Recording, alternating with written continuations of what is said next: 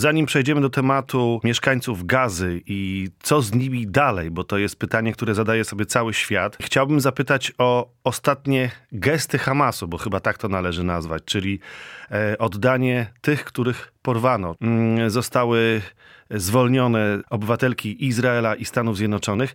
Jak pan myśli, to jest początek jakiejś większej fali oddawania zakładników, y, czy to jest tylko no, taki moment, w którym obserwujemy grę sił? Kto kogo, kto jest silniejszy. I jeżeli chodzi o nerwy, e, odporność na opinię publiczną, bo to jeżeli chodzi o Izrael jest bardzo ważne.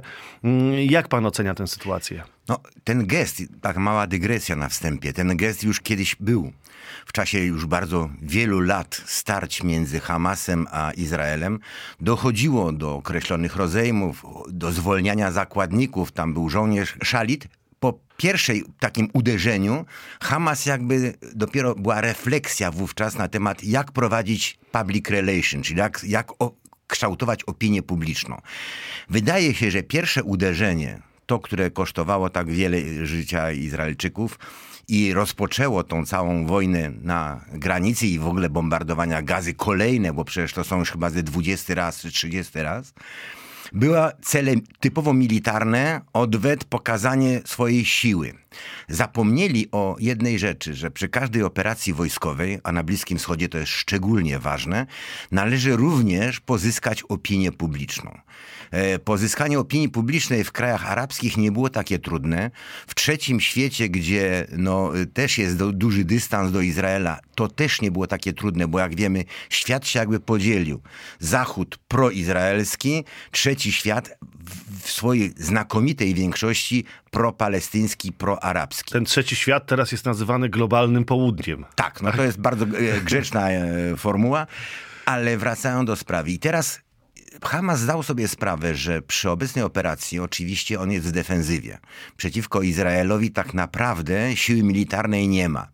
I teraz w rozgrywce będzie się liczyło maksymalne pozyskanie opinii publicznej szeroko rozumianej.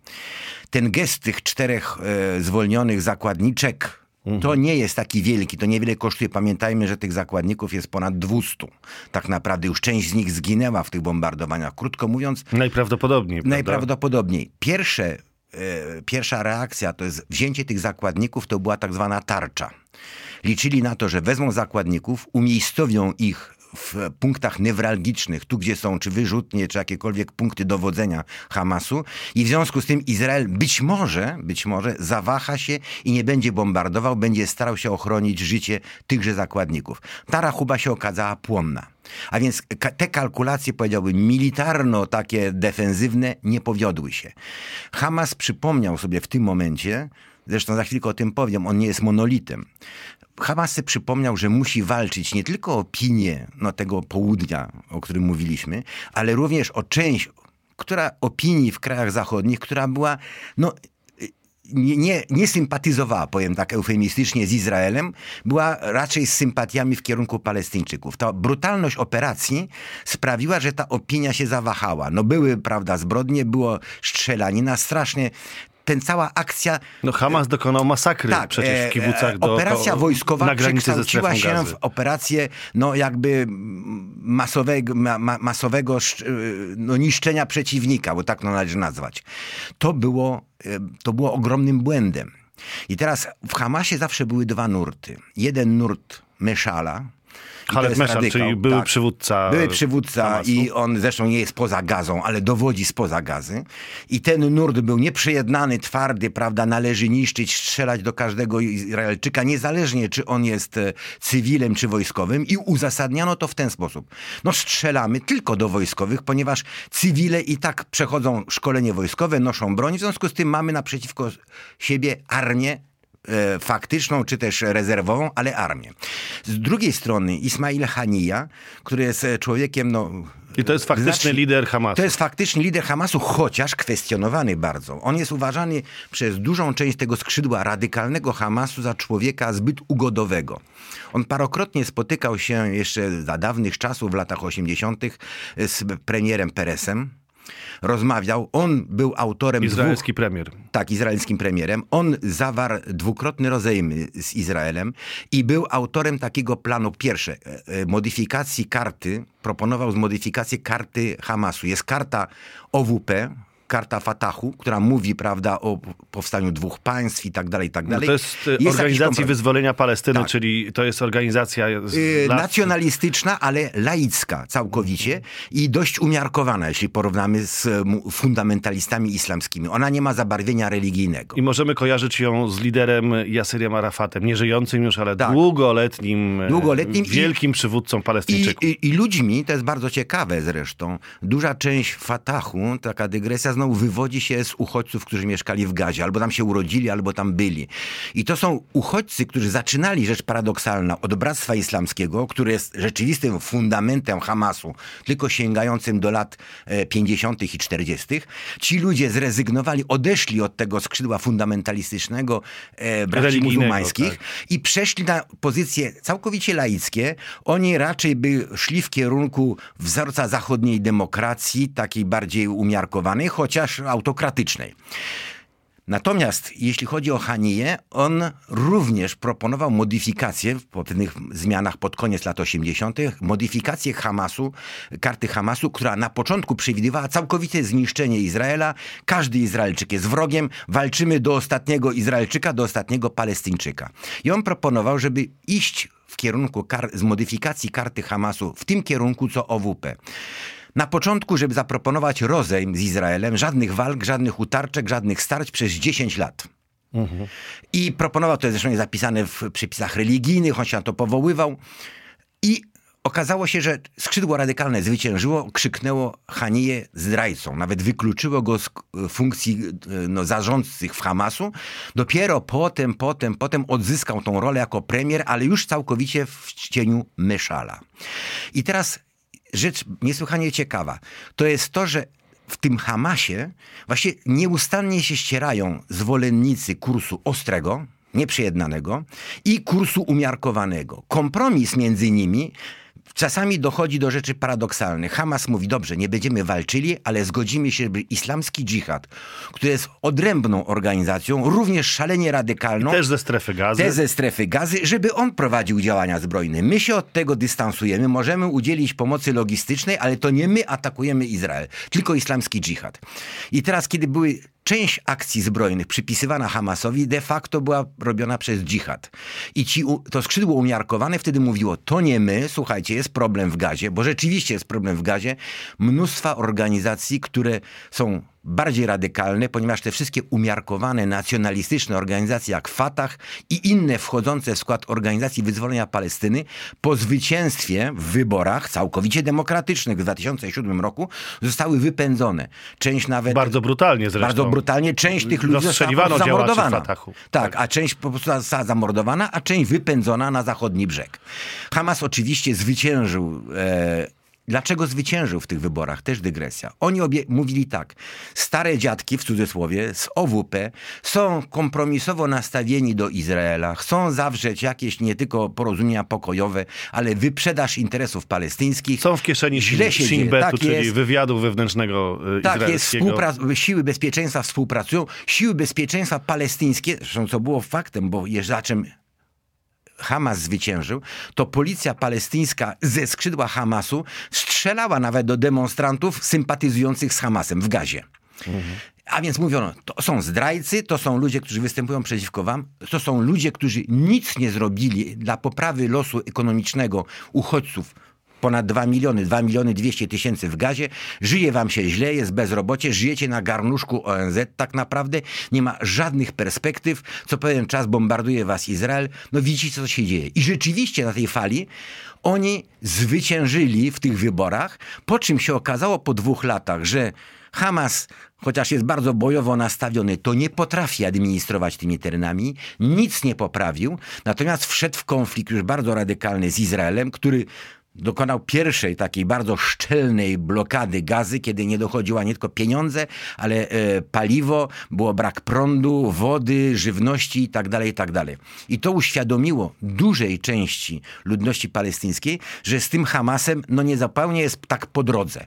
I dwa lata po objęciu władzy przez Hamas w Gazie doszło do masowych demonstracji antyhamasowskich w samej Gazie.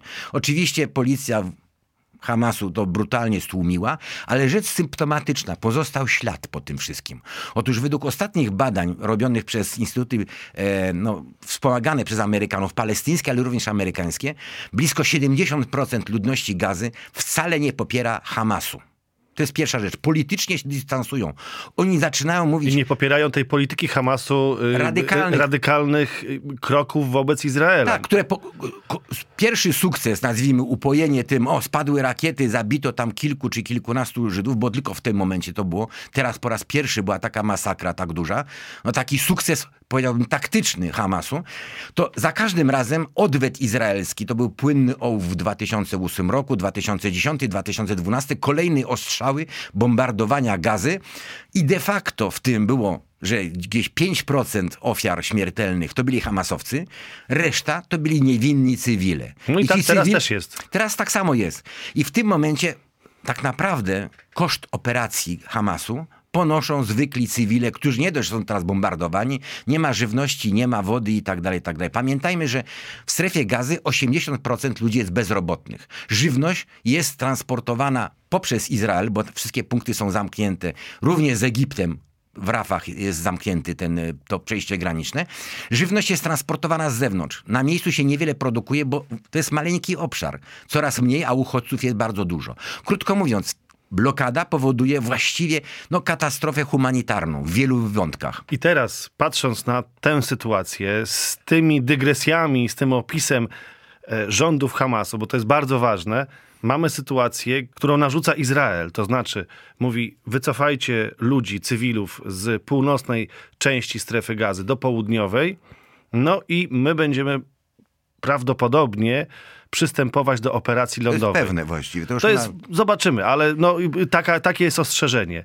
I teraz do tego dochodzi odcięcie zupełne od wody, od jedzenia, od y, prądu. Koszmar to, co się dzieje na południu strefy gazy przy właśnie przejściu granicznym z Egiptem jest na pewno koszmarem. Mówi się o tym, że w takim razie może by przesiedlić część mieszkańców gazy na Synaj. Król Jordanii, w którym jest ogromna diaspora palestyńska, właśnie po 1948 roku, po powstaniu państwa Izrael, mówi absolutnie nie, nigdy żaden uchodźca z Palestyny już na naszej ziemi jordańskiej się nie pojawi. I myślę, że Abdel Fattah al-Sisi, czyli prezydent Egiptu, powtórzyłby te słowa. I tutaj pytanie, co to oznacza? Dlaczego Jordania i Egipt stawia tak mocną czerwoną linię i mówi nigdy w życiu żadnego palestyńskiego uchodźcy. Są trzy powody. Pierwsza rzecz, doświadczenie historyczne.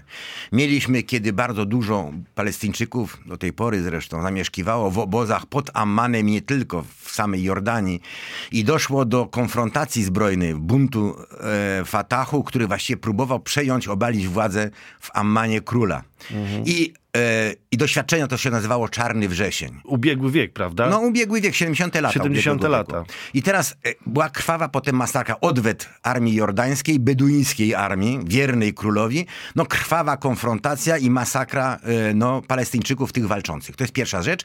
I doświadczenie Jordanii. Nigdy więcej dużych skupisk palestyńskich, no, które będą chciały utworzyć jakąś swoją jednostkę administracyjną. Czyli być może doprowadzi do rozpadu Jordanii jako takiej.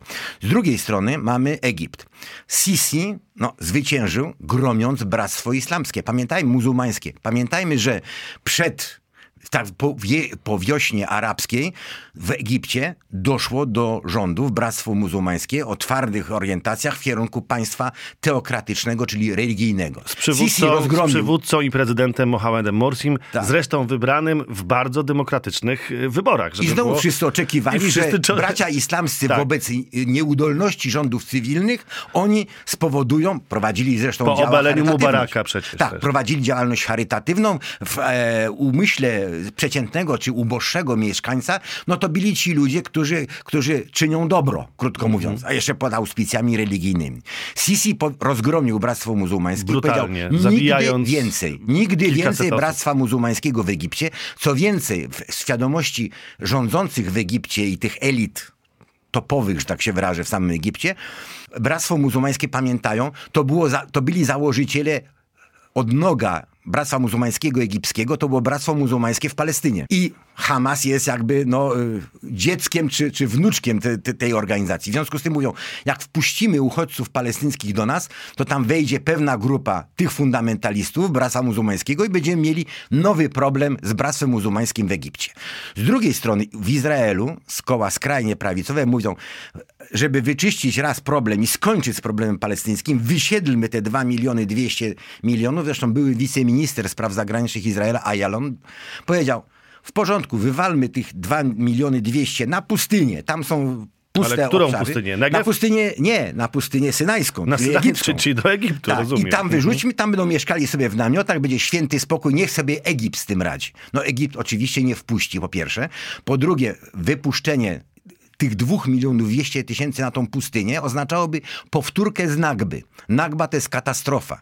Pamiętajmy, że w 1948 roku po, po utworzeniu państwa e, żydowskiego, no, Izrael wypędził de facto jedną czwartą ludności pa- e, arabskiej ze swoich terytoriów, przesunął ich w kierunku, wypędził bardzo brutalnie. Niektóre wioski były masakrowane, rozstrzeliwano, wypędzano ludzi bez majątku, bez niczego, do Gazy. Gaza w 1948 roku to było 35 tysięcy lokalnych mieszkańców. Użyli sobie niezbyt zamożnie, ubogo, ale funkcjonowało to w miarę sensownie, bo jeszcze były grunty uprawne. Nagle pojawiło się tam ponad 200 tysięcy uchodźców bez środków do życia.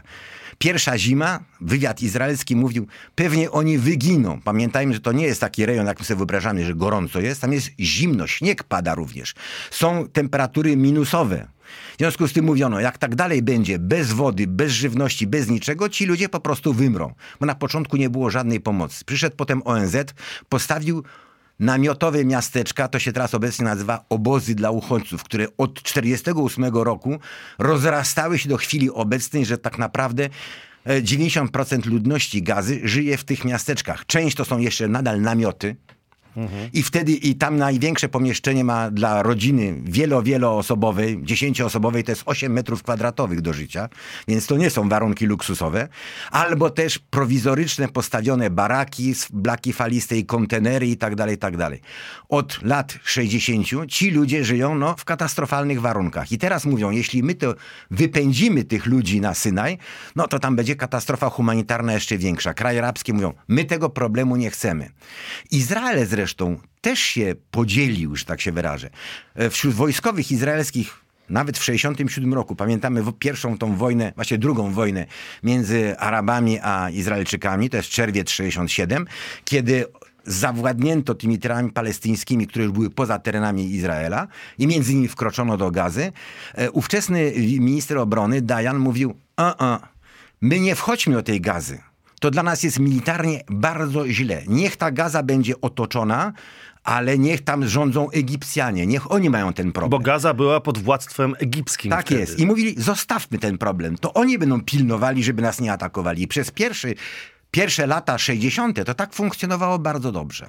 I potem dlaczego to się okazało? Zresztą potem Izraelczycy, pamiętamy, w 2005 wycofali swoich osadników. To było nie do utrzymania z uwagi na warunki e, fizjograficzne i wszelkie inne. Czyli problem gazy jest najbardziej palącym problemem i w Izraelu zdają z tego sprawę, że coś z tym problemem trzeba zrobić. I po jednej i po drugiej stronie Ci umiarkowani mówią, to tak dalej się nie da. Wojskowi, zresztą wojskowi zachodni, był pułkownik wywiadu e, francuskiego, udzielił ostatnio dużego wywiadu e, radiu francuskiemu, którym mówił, Hamas i wszystkie organizacje te ekstremistyczne są tak zwanym miękkim celem wojskowym. Co to znaczy? Nie ma baz, nie ma centr dowodzenia, nie ma niczego. My zbombardujemy jedno tam mieszkanie czy dwa, to tylko wyłączy, jak to się mówi, maleńką grupkę. Jest 400 kilometrów tuneli wydrążonych przez Hamas pod samą gazą. Zresztą jedna z zakładniczek y, o tym opowiada, jak ją prowadzono do strefy gazy. Uprowadzano, przepraszam. Może tunelami. Tunelami. Ona, I... ona powiedziała, że szła kilkadziesiąt minut w, tak, tak, tak. w tunelu. I te tunele są trudne do zbombardowania. Niektóre są gorzej wykonane, niektóre są lepiej wykonane. I o co chodzi? Jeśli nawet Izrael teraz, o czym się mówi bardzo, bardzo dużo i bardzo szeroko, że Izrael wkroczy wojskowo, zresztą parę razy wkraczał do gazy z czołgami, z transporterami. To pierwsza rzecz jest, to są walki bardzo trudne dla każdej armii z partyzantką miejską, która strzela za węgła. To jest kosztowne w życia chociaż może nie tak bardzo jak dla ludności cywilnej, która ponosi największe wtedy straty, kosztowne dla armii, która musi walczyć e, w fatalnych warunkach. Ciasne uliczki, skomplikowana cała sieć bombardowania z powietrza niewiele dają.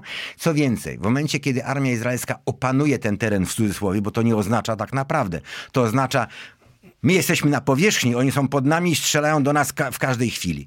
To przy przegranej Hamas ukryje broń, wmiesza się w uchodźców, przemieści się w kierunku tego południa tych granic tam i się okaże, że są cywilami.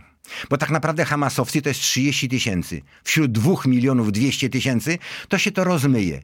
I co mówią ci wojskowi, nawet eksperci Zachodu? Dobrze, Izrael w pierwszym uderzeniu przez pierwsze parę dni okaże się zwycięzcą. Uchodźcy się przemieszczą. Izrael po jakimś czasie, najdłuższa okupacja to było 8 miesięcy strefy gazy przez Izrael, e, wycofamy się wreszcie stamtąd, no bo nie będzie to już opłacalne, niby walki ustaną. Uchodźcy, ludność cywilna wróci, wrócą również Hamasowcy, wyciągną broń i sprawa będzie się powtarzała. Zresztą takie, taka jest historia samej gazy w ciągu ostatnich 30 lat. Sami myślę, że mieszkańcy gazy, i o tym też się mówi, nie chcieliby być przemieszczani w żadnym już kierunku, dlatego że tak jak przed chwilą rozmawialiśmy i pan powiedział, to są potomkowie tych, którzy już musieli uciekać z, ze swoich miejsc, ze swoich rodzinnych stron. W związku z tym to jest i 48 rok, to jest 67 rok. E, teraz oni też już nie chcą kolejny raz być uchodźcami gdzieś tam. Problem uchodźców palestyńskich to jest problem, który dotyczy całego, można powiedzieć, Bliskiego Wschodu i tego regionu, bo to jest i Jordania, i Liban, to są uchodźcy przecież na zachodnim brzegu Jordanu, sami e, uchodźcy w Gazie, no i rozproszeni w innych krajach arabskich, a także w całej Europie. To jak pan myśli, tak już reasumując naszą rozmowę, ta sytuacja w strefie gazy może spowodować jakieś wybuchy w tych obozach uchodźców, czy w tych miejscach, gdzie przebywają większe społeczności Palestyńczyków w ramach jedności ze strefą gazy, czy raczej wszyscy patrzą z przerażeniem, zdumieniem i oczekiwaniem na to, co dalej będzie w strefie gazy? To jest, jak to się mówi, dwa etapy są. Pierwsza mm. rzecz rzeczywiście, że dochodzi, się rozlało to wszystko, bo mamy bardzo duże starcia również na zachodnim brzegu Jordanu. Hamas, który był dawniej nieobecny w strefie Fatahu, że tak się wyrażę, czyli na zachodnim brzegu, już tam ma swoje przyczółki, ma swoją organizację i dochodzi do starć z armią izraelską. Zresztą zginęło w ciągu tego roku ponad 200 Palestyńczyków. No i ostatnio zresztą Izraelczycy zbombardowali meczet w Dżeninie. No więc właśnie. W obozie uchodźców de facto, tak jest. który jest miastem. Więc e, generalnie to się już rozlewa, nie na taką wielką skalę, co by zagrażało Izraelowi, mhm. ale to oznacza, że problem palestyński, który był uważany jeszcze dwa lata temu, że zaczyna wygasać, że tak naprawdę to będzie taka jątrząca się, ale po troszeczku rana i właściwie będzie można o tym zapomnieć. Kraje arabskie wycofają swoje poparcie, bo było zresztą porozumienie abrahamowe, prawda? Do tego miała przystąpić Arabia Saudyjska i inne kraje. Krótko mówiono, to jest e, taki, taka teczka, taki dossier, jak mówią Francuzi, który się leży zakurzony i możemy o tym właściwie zapomnieć. Palestyńczycy się, już nie mają głosu. Tak. Okazało się, że nieprawda. Co więcej, czego nie wiemy tak naprawdę, w miarę jak będzie się przedłużała operacja izraelska bombardowania, masakry tej ludności cywilnej, będzie następowała mobilizacja ludności cywilnej z ulicy tak zwanej arabskiej. Były wielkie demonstracje już w Rabacie. Król powiedział, że no właśnie zajął neutralne stanowisko, ale takie delikatnie proizraelskie. Okazało się, że rządy, zresztą to mieliśmy przykład, kiedy była operacja e, amerykańska i części świata arabskiego przeciwko Saddamowi Husajnowi. Część rządów poparła poparła Amerykanów, ale ulica bardzo szybko wystąpiła tego, nie popieramy my Saddama, popieramy i ludność Iraku. I w tej sytuacji możemy się liczyć, nie znamy skali na razie reakcji, co będzie. Że rządy, które będą arabskie zbyt ugodowe albo zbyt pojednawcze, zostaną przymuszone przez wystąpienia ludności, do zmiany kursu. Pamiętamy o tym, że była e, wiosna arabska, która obaliła dwa rządy w Tunezji i w Egipcie i rządy e, arabskie pamiętają o tym. W związku z tym ich, jak to się mówi, no, będą musiały dokonać jakichś kroków przynajmniej e, formalnych czy takich deklaratywnych, że popieramy. Tak jest, polityczno-PR-owych. Z tak. drugiej strony to przypomina jedną żelazną prawdę, o której mówili również część, no teraz w mniejszości właściwie prawie, że nie występujący, część E, tak zwanej tej laickiej, tej e, lewicowej opinii izraelskiej, która oczywiście jest oburzona na, na te masakry, starcia i tak dalej, ale mówi... Masakry w kibucach, żeby tak było jest. jasne, bo tych masakr jest sporo i Właśnie. trzeba tutaj bardzo wyraźnie rozgraniczyć. I teraz problem polega na czym? Że tak naprawdę mamy do czynienia z perpetuum mobile, które będzie się powtarzało. To znaczy te operacje starcia będą coraz częstsze, coraz bardziej brutalne, coraz krwawsze. I pamiętajmy jeszcze o jednym elemencie, bardzo istotnym to jest to, że o ile stopień nienawiści, bo jeśli ktoś został, nie jest Hamasowcem, jeśli jestem Palestyńczykiem, załóżmy, nie jestem Hamasowcem, ale ginie mi moja siostra, mój brat, moje dzieci, moja rodzina w wyniku bombardowań izraelskich, to czy chcę, czy nie chcę, to we mnie budzi nienawiść. Im więcej tych ofiar, tym ta nienawiść narasta i w tym momencie już nie jest ideologiczna, polityczna. Jest to po prostu e, zemsta, no, zemsta bo ja już nic nie mogę innego zrobić, mhm. ja zastrzelę dwóch Izraelczyków. Może mnie zabiją, ale ja się zemszczę. To jest taki znaczy, odruch, mi już który... na życiu nie zależy również, bo już to nie, bo, bo już nie mają myślenie, to do bo, bo co ma stracić? No właśnie, o to chodzi. I teraz jest co? O ile w latach 80., potem kiedy były porozumienia z Oslo i z Madrytu, ta nienawiść była, jeśli nazwijmy na poziomie 40 punktów. Mhm. No bo były ofiary, ale to nie była jeszcze taka skala tej konfrontacji. Była nadzieja, kiedy te porozumienia, zresztą premier Rabin, e, Perez i inni... Porozumienia pokojowe z lat chcieli 90. dogadać się i widać było, że ze strony Palestyńczyków zaczyna następować jakiś umiarkowany zwrot. Uznanie Izraela, dogadanie się, dwa mhm. państwa i tak dalej, i tak dalej. Warunki mogły być jeszcze trudne do uzgodnienia. To o tyle teraz ta nienawiść narasta tak, że przez najbliższe dwa pokolenia bardzo będzie trudno ją wygasić. W związku z tym każde porozumienie będzie szalenie trudne do osiągnięcia, co oznacza, że skala nienawiści po obu stronach będzie tak duża, że grozi destabilizacja Bliskiego Wschodu. Za każdym razem, gdy się zapala na terytoriach palestyńskich czy w Libanie konfrontacja, to wówczas zaczyna się to rozlewać na sąsiednie kraje arabskie i możemy mieć do czynienia, że ta albo następna konfrontacja palestyńsko-izraelska przerodzi się w kolejną wojnę e, podjazdową zapewne, ale na Bliskim Wschodzie. Mariusz Borkowski, były korespondent mediów polskich i zagranicznych na Bliskim Wschodzie i w Afryce Północnej. Dziękuję bardzo. Dziękuję.